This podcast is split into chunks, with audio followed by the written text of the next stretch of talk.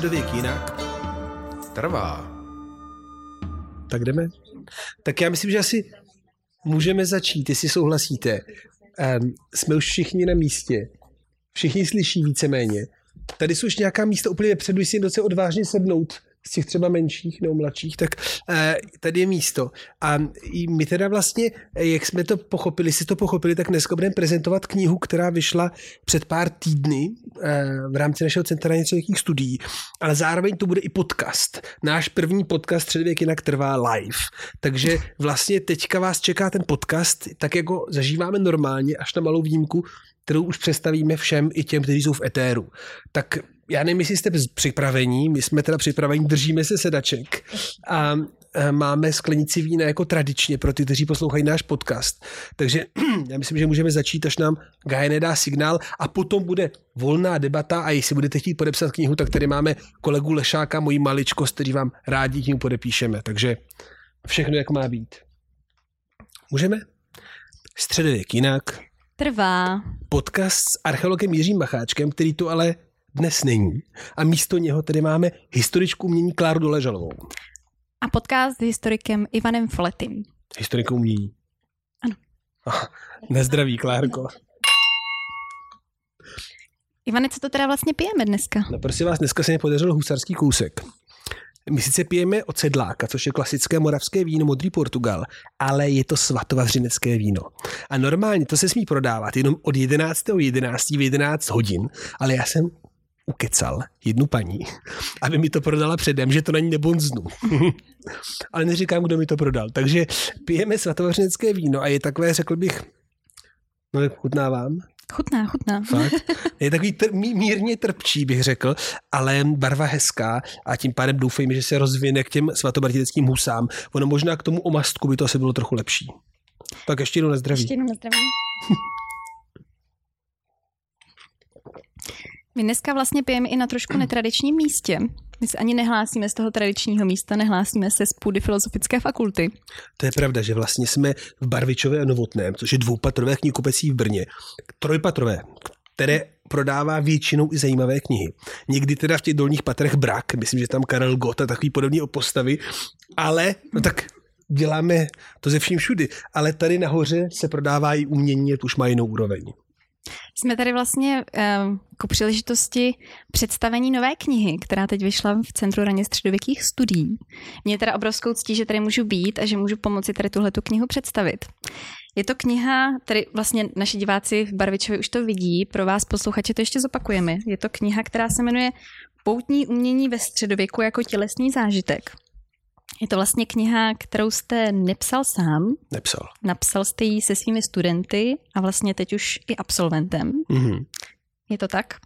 A je vlastně sérii, nebo části už knižní série Parva Convivia na druhou, jejíž první díl vyšel už loni, pokud se to Je to tedy eh, kniha, která nese název Je středověk doba temna.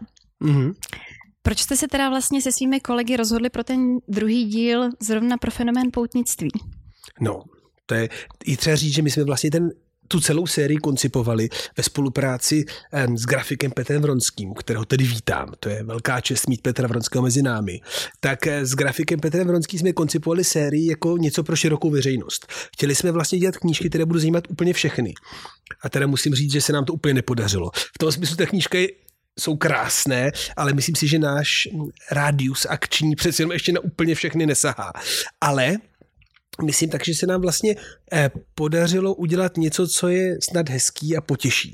A ten první díl měl být takový jako fakt úvodní. Proč vůbec dělat to, co děláme? Protože dneska, když řeknete středověk, tak pořád 99% populace si poklepe na čelo a řekne, to je doba temna, tam pálili čarodějníci a tím to vlastně jako končí. Že jo?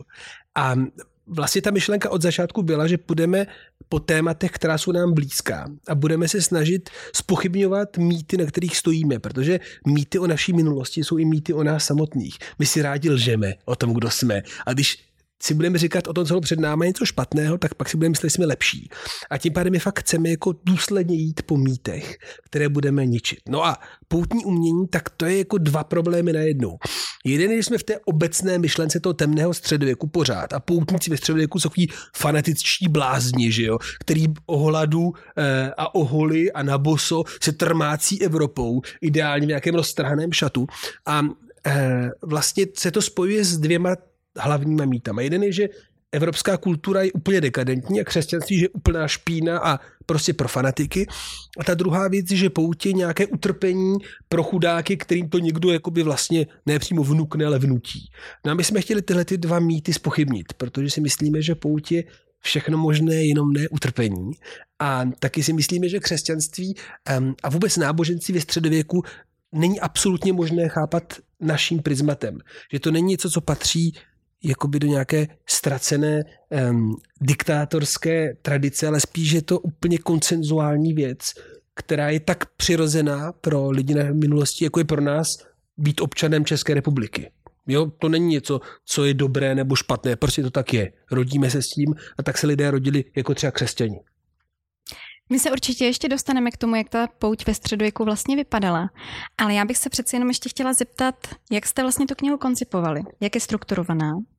No, to je velmi zásadní otázka, protože my jsme chtěli, jako, aby celá ta knížka byla nějakým způsobem um, něco jako zážitek. My možná víte, chodíme rádi pěšky. Před pár lety jsme šli 1500 kilometrů a každý rok chodíme aspoň 250, 300. A vlastně jít pěšky něco, co mění úplně pohled na všechno, co zažíváme, včetně uměleckého díla. A tím pádem ta knížka je koncipovaná tak, aby náš čtenář mohl skrze ty stránky, jak si zažívat s náma aspoň něco z toho, co je pouť. A tím pádem my vlastně začínáme, kromě teda úvodu, který je velmi obecný, začínáme od toho, co jako poutník vidíte pořád, od krajiny. Té se věnuje dlouhodobě kolega Lešák, zrezavěl mu kultou plnovous. On byl předtím úplně blondiák a ta krajina ho změnila. A potom vlastně jsou etapy, které nás jakoby vedou čím dál tím blíž po svátému prostoru. To znamená to, co vidíme zvenku, portál, potom když vejdeme dovnitř, co zažíváme, když vstupujeme do prostoru a vrcholí to vlastně setkání s relikviemi, to znamená s tím posvátnem, které vlastně poutník hledá. No a máme tam jednu kapitolu navíc. Tu vytvořil kolega Drlíček, který je velkým specialistou na změny těla. On sám je potetovaný úplně no, hodně a um, strašně ho zajímá to, jak se lidské tělo stává obrazem. Řekl bych z dost psychanalytických důvodů. A um, tím pádem celou kapitolu věnoval tomu, jak vypadá poutník a jak mění svoje tělo uh, tak, aby to tělo vypadalo jako, že je poutnické. To znamená, co znamená být poutníkem, jak to vypadá. Mm. Vy jste teda zmiňoval, že poutník mění celé to své tělo. Mě by ještě zajímalo, když se vlastně zamyslíme nad poutěmi dnes, tak pro řadu z lidí um, to je nějaká touha po dobrodružství, která je vede k tomu, že se na pouť vydají, nebo to může být třeba i nějaká tíživá životní situace. Tak když se podíváme na toho středověkého poutníka, tak co jeho vedlo k tomu vydat se na tu pouť? No, to kdybychom věděli. Ne, to je jakoby hrozně vlastně strožitý, protože právě v tom jako stereotypu prostě vám spovědník řekne, hele, ukradl si tamhle, já nevím, brambory, tak jdeš na pout a pěkně do Santiago zpátky. A samozřejmě máme dokumenty lidí, kteří opravdu se vydali na pouť, protože jim to někdo doporučil. Dokonce někdy šlo jít na pouť místo do vězení, což teda ve středu nebylo úplně špatné řešení. Takže i tam je tahle jako kající pouť.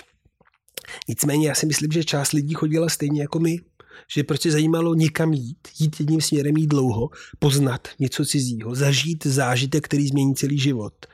A sáhnout si na něco, co je úplně mimo vlastně kategorie. A ta daleká pouť skrze země, kde se mluví jazyky, které neumím a kdy mířím za nějakým jako nedosažitelným posvátnem, je podle mého jako motivace byla a je. No a pak je samozřejmě ještě ta otázka toho vlastně vypadnout z toho každodenního života, že jo. Všichni jezdí rádi na dovolenou a pouť jako do jisté míry dovolená je, i, i když jdete pěšky. Za prvé, protože to tělo je vlastně celá šťastné a za druhé, protože vypadnete z toho stereotypu. si představte, že jste prostě ve vesnici, kde vaše práce je, já nevím, zasévat, sklízet, prostě od rána do večera pořád pracujete, nebo jste ve městě, jste měšťan a prostě šijete body celý život. A najednou máte možnost na tři měsíce vypadnout. Úplně vypadnout z tohoto světa a zažít dobrodružství. Pak to je docela motivace, ne? Mě to teď trošku evokuje takového jako osamělého poutníka, který putuje krajinou. A bylo to tak i v tom středověku? Mm, to asi ne, no. To je strašně zajímavá věc. Ono chodit jakoby přeci jenom Evropou třeba v roce 1150 není úplně bezpečná záležitost. V tom smyslu, že eh, když člověk jako si představí eh, kriminalitu, divoká zvířata. Ono potkat se takhle s medvědem a vlkem uh, není úplně dobrá věc, že jo. My jsme teďka letos, když jsme šli Kalábrí, tak jsme, teda Kalábrí, no prostě Jižní Itálii jsme šli a byli tam vlci, ne? My jsme měli spát a zjistili jsme, že jsou období v roce, nebo respektive v měsíci, kdy není dobré bydlet blízko vlků, protože zvlášť s váma ženy, tak ty vlky nějak přitahujou. A my jsme si prostě uvědomili, jak hrozný to je uh, bejt venku, když prostě víš, že ty vlci něco cítí a můžou po tobě jít. Tak jsme hledali nějaký izolovaný místo, kde se můžeme ochránit a tak dále. A to byla jenom jako nic, že jo, prostě do Jižní Itálie, takže není bezpečné jít po cestách. A v takové situaci je lepší dvě skupiny. A my víme, že někdy chodili třeba celé vesnice spolu, nebo skupiny, které se znali. A jindy, že se normální ti poutníci potkávali na těch začátcích oficiálních poutě. Třeba do Santiago to bylo Le eh, byla, byl to Tour, město Tour, eh, a bylo to Vizli. A tam se vlastně stavili skupiny. Oni tam asi pár dní byli, aby se trochu poznali a pak šli spolu. Takže to vlastně byla skupinová věc, byl to zážitek, který se sdílel. A mimochodem, podle mě to i ten zážitek činilo hrozně jakoby autentickým tím, že jdeme s lidma, zažíváme to spolu. Mě by vlastně ještě zajímalo, jak se ten poutník rozhodl, kam má jít a kudy tam má jít? Jako hmm. spolehal se na nějaké zkušenosti třeba svých známých nebo někoho z vesnice nebo uh, měl doporučení těch duchovních, kteří mu třeba doporučili, aby tu cestu provedl. Má, víme o tom něco? Kam šli, to bylo úplně jasné. Oni museli jít na nejposvátnější místa na světě. Ideálně Jeruzalém, jenomže Jeruzalém jako třeba v 11. století není dobrá adresa, protože jak si v rukách Maurů. Až na konci 11. století bude ta nešťastná epizoda těch křížových výprav, které tedy jako osvobodí Jeruzalém Nicméně ta cesta do Jeruzaléma je fakt nebezpečná a nechcete úplně jít. Mimochodem Jeruzalém, to je pěšky, já bych řekl tak 5-6 měsíců, že už je fakt daleko. Druhá nejlepší adresa je Řím samozřejmě. Ad limina apostolorum, jak se říká, to znamená k Petrovi a Pavlovi. A to je adresa, která je fakt dobrá. A pro ty, kteří jdou jakoby ze, řekněme, z jižního světa, to určitě je Řím, No ale ta třetí dobrá adresa Santiago de Compostela, to je dobrá adresa proto, že tam je hrob svatého Jakuba. Jak se tam ocitl, lepší nevědět. Nějaká lodička, která to tělo Jakuba obvezla sama kolem celé Evropy, ale prostě je tam minimálně od 9. století a tím pádem vám duchovní řeknou, jděte tam. Tohle je ten jako příběh náboženský, prostě jdete na posvátná místa. Pak je ale ten druhý, geopolitický. Víte, že španělský poloostrov byl vlastně součástí arabského chalífátu. A právě Santiago je jedno z míst, které je používáno ve smyslu takzvané rekonquisty, tedy znovu dobytí toho ostrova před vlastně um, těmi Maury hroznými.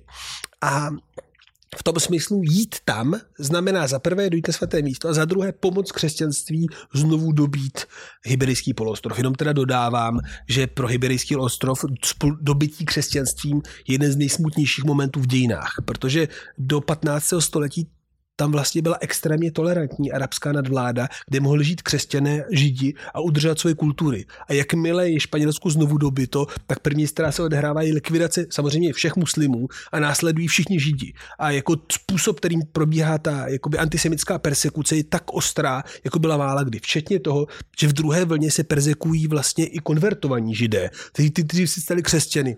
Něco nám to připomíná, že jo. To znamená jako fakt dost nešťastná situace. Takže politika náboženství, které se slívají. A to je ta první část. Takže určitě víme, kam jdeme. Jdeme na nejposvátnější místa. No a když nemůžete na ty největší, tak jsou nějaká menší, hora svatého Michaela a tak dále. Těch poutních míst je vícero. No a jak se jde, tak to, já myslím, že dneska vlastně jsme tomu hrozně blízko. Když si vezmeme naše zkušené už bývalé užívače smartfonů, tak víte, že jít um, se smartfonem dneska znamená, že jdete úplně naslepo. Vy jako věříte itineráři, který v tom smartphonu máte napsaný a prostě sledujete smartphone a jdete podle toho, od jakého města k jakému městu máte jít. Za mých mladých let se používaly mapy, takže člověk měl nějaký celkový kontext, ale e, to už smartphone zabil a tím pádem se vracíme ke středověkému itineráři.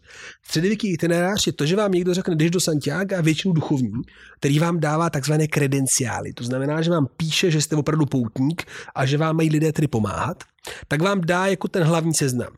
Chcete jít z Brna do Santiago, no tak máte Brno, Praha, Řezno, pak jdete dál, já bych řekl Štrasburg, asi v Štrasburku půjdete třeba do toho Lpion Vile nebo do Vezle, z Vezle do Kong, Moissac, Saint-Jean-Pied-Port a tak dále. Máte prostě hlavní etapy. No a pak se ptáte, vy prostě víte, že jdete do Řezna, tak se v Praze řeknete, no tak kudy mám do toho Řezna jít, ještě hantecem nějak, že jo. A oni vám řeknou, no tak tam musíš tam ty Brňáku a pošlou vás směr Plzeň a tak dále, že jo. Hm. Takže to vlastně zní tak, že ten středověký poutník byl hodně odkázaný na pomoc ostatních. No, v tomhle určitě ano. Jako neměli sebou průvodce ani neměli mapy. Když si vezmete, jak vypadá mapa vlastně až do 15. století, tak to je opravdu spíš intelektuální reflexe nad tím, jak by svět měl vypadat, než to, jak vypadá. To znamená, že často se vlastně přemýšlí nad tím, jak to jak graficky znázornit hodnoty světa. Nejstarší mapy Říma nic neříkají o tom, jak Řím opravdu vypadá, ale co je v Římě důležité. A vlastně až progresivně se přemýšlí na nějakou jakoby objektivní reprezentací prostoru. Takže ano, musíte se ptát a ne, nejsou značky, na kterých bylo napsáno, já nevím, Santiago pěšky 1800 kilometrů to, to neprovozovali. Teda aspoň nevím o tom. Tak my, když se dnes vypravujeme na nějakou pouť, tak máme s sebou velký batoh, řadu věcí. Jak to řešil takový středověký poutník? No tak tam je samozřejmě věc, která byla úplně jiná, to, že otázka, jak to bylo úplně ve střední Evropě třeba. Tam myslím, že by to úplně neplatilo, ale řekněme, od těch německých zemí dál můžeme říct, že je každých takových 25-30 kilometrů určitě klášter. A v klášteři minimálně benediktíni mají od 6. století povinnost přijímat vůbec pocestné a později vyloženě mají jako v regulích napsáno, že se musí starat o poutníky. Umít jim ruce, teda nohy, dát jim najíst, ideálně jim nalít trochu vína a tím pádem vlastně ten poutník může jít docela nelehko. My jsme před pár lety šli právě s kolegou Drlíčkem, který se oblékl jako středověký poutník. Mimochodem měl jednu košili šest dní. Může si přesvědčit, ta košila měla takový jako zvláštní potom strukturu, když jsme došli. A kolega Drlíček šel úplně nelehko. My jsme byli strašně naštvaní, protože jsme táhli karimatky a spacáky a všechno. A kolega Drlíček si vyšlapoval na lehko, měl jenom kůžičku přes sebe, kůžičku pod sebe a to bylo všechno. A jo, poutník chodil na lehko. Prostě mohl počítat vlastně s pohostinstvím.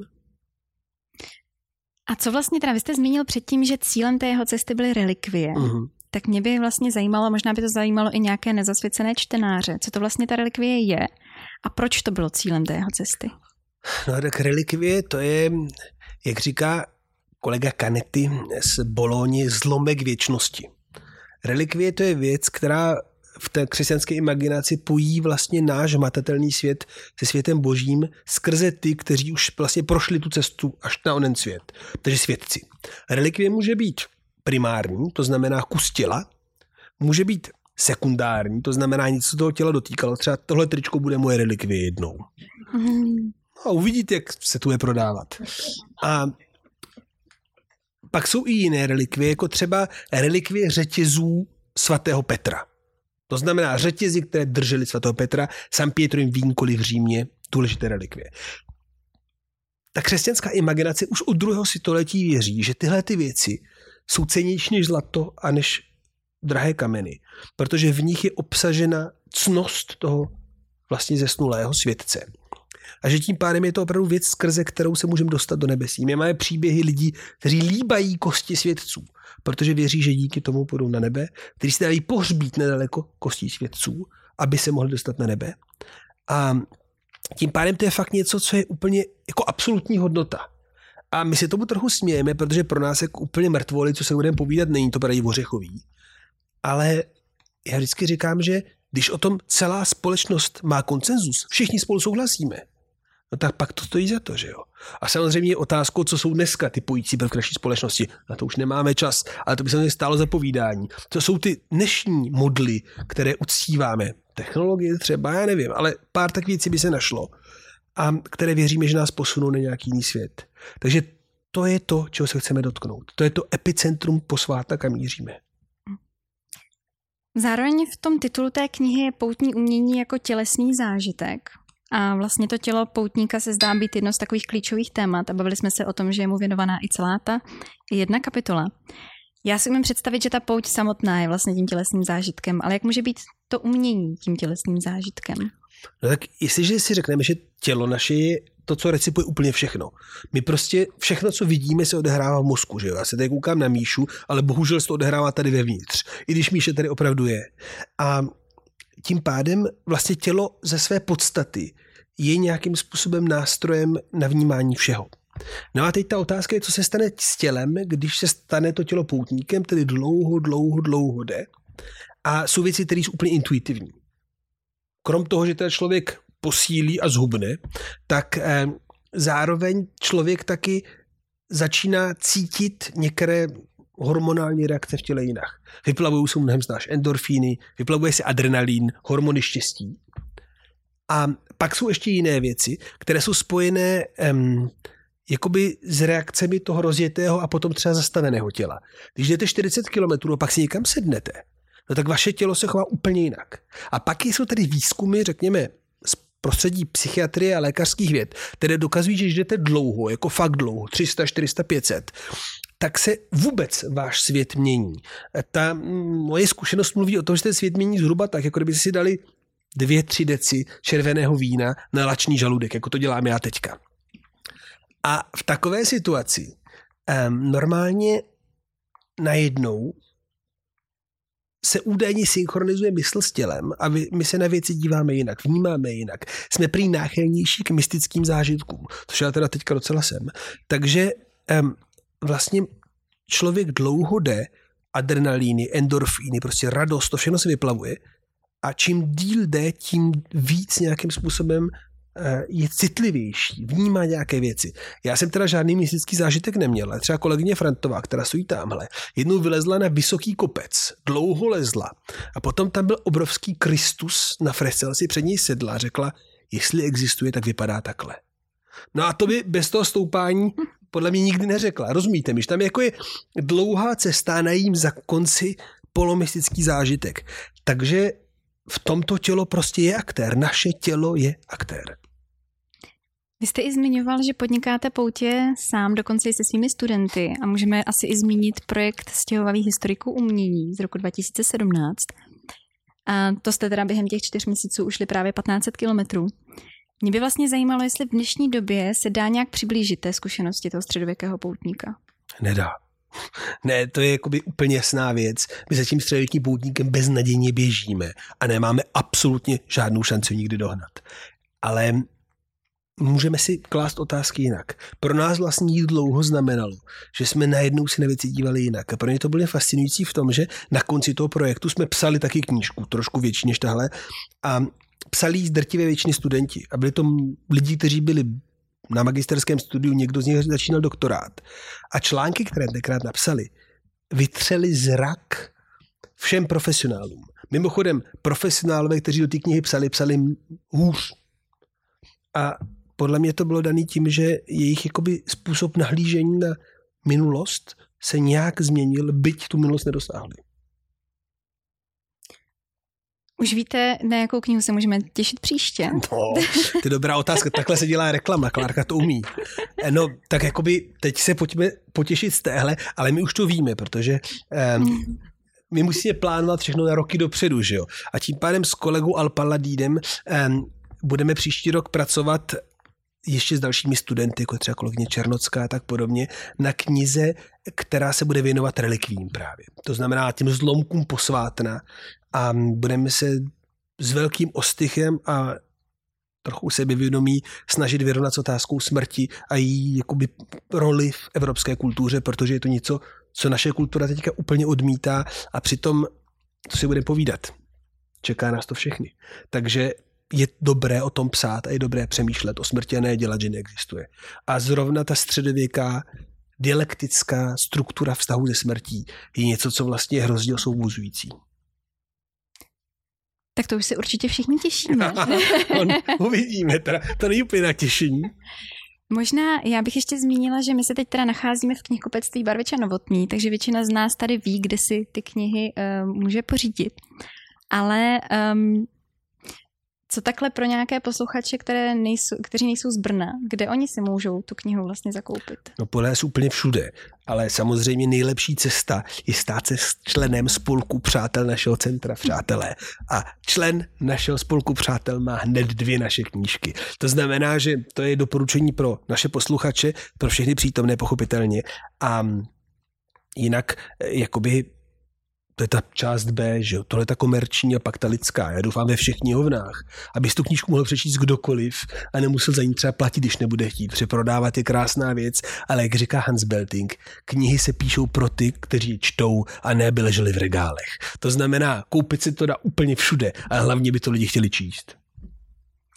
Já vám moc děkuji za to představení. Já si myslím, že teď zrovna máme před sebou takové roční období, při kterém moc poutí asi nepodnikneme, takže určitě hezké mít tu příležitost putovat alespoň, alespoň s tou knihou v ruce. Je to i vlastně hezký dárek někomu dát takovou, takovou imaginární pouť. Tak my asi děkujeme taky. A já nevím, jestli uděláme nějaký dotazy z publika? Tak, přátelé, má někdo nějakou otázku, komentář, chce se nás něco zeptat? no, Míšo, výborně zejména tomu dnes západoevropskému prostředí, anebo se se dotýká teď například právě, jak zmínila Jeruzalém, nebo spíš nějaká v to, Ta otázka zní, jestli se věnuje jenom západu, té západní Evropě, nebo vlastně, řekněme, celému křesťanskému světu. A musím spol, jako s bolestí v srdci přiznat, že v tomhle případě až na úplné narážky v té kapitole o krajině si vědeme jenom západu, ale musím dodat, že naše největší poutní kniha teď vzniká a jmenuje se Zápisky z cest. A je to kniha o našich sedmi exkurzích na Kavkaz. A tam se budeme věnovat zase jenom východu a je tam velká kapitola o kavkazské krajině a o všech těch nádherných kostelích. Takže to je něco, co, co bude, ale tahle to je fakt západní. To je taková bolest, ale je to tak. Zatím. Má ještě do někdo nějaký dotaz nebo poznámku? Vypadá to, že naše publikum se nás trochu bojí, což chápu. Tak v tom případě asi vám hrozně děkujeme. A ještě připomenu pardon, tři věci. Ta první je, že 30.11. nás čeká jedna z největších akcí v dějinách našeho centra. To znamená, že ve Skale budeme mít celovečerní program, který začíná už v 18 hodin. Jmenuje se to Potenciál migrace, osudy meziválečných uprchlíků a budeme tam promítat naše kreslené filmy které vyrobil náš grafický tým a které jsou teda, můžu říct, nádherné, protože jsem je nekreslil já. A ani jsem vlastně nejich nic nedělal. Ta druhá věc, která je i ze zmínku, že tam bude um, náš dokument o československé ruské pomocné akci.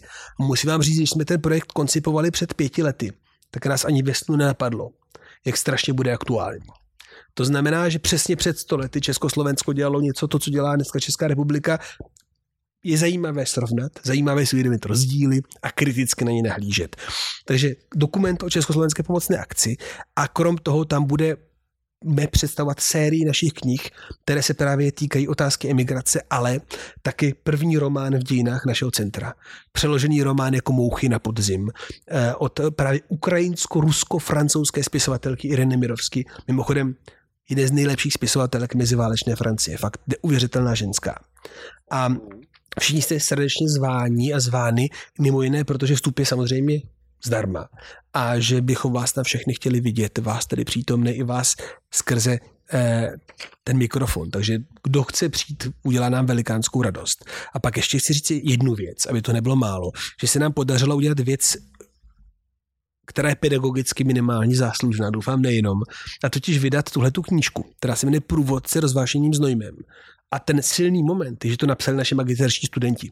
My jsme to pouze editovali, že naši magistři napsali tuhle nádhernou knížku a ona ještě není v prodeji, ale necháme ji tady, vy se si ji prohlídli, protože myslím, že se jim to strašně povedlo. Máme šikovné studenty, což je naděje do budoucna. A já myslím, že to je asi všechno. Takže jestli nemáme další dotazy, tak končíme, ale knížku si můžete koupit a my vám ji rádi podepíšeme. Kolega Leša, kolegyně Černocká, kolega Paladino, Al Paladino sedí tam, takže všichni, ne všichni, mnoho autorů je tady a rádi podepíšeme zájemcům, cokoliv budou chtít. Děkuji moc za pozornost. Děkujeme.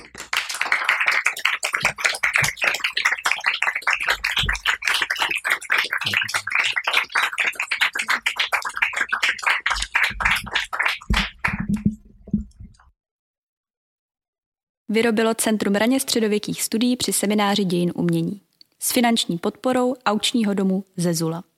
Scénář Ivan Folety a Jiří Macháček. Zvukový záznam Gajana Achverdianová a Anna Kelblová. Zvuková postprodukce Gajana Achverdianová. Znělka Jakub Kraus. Podcast Středověk jinak trvá.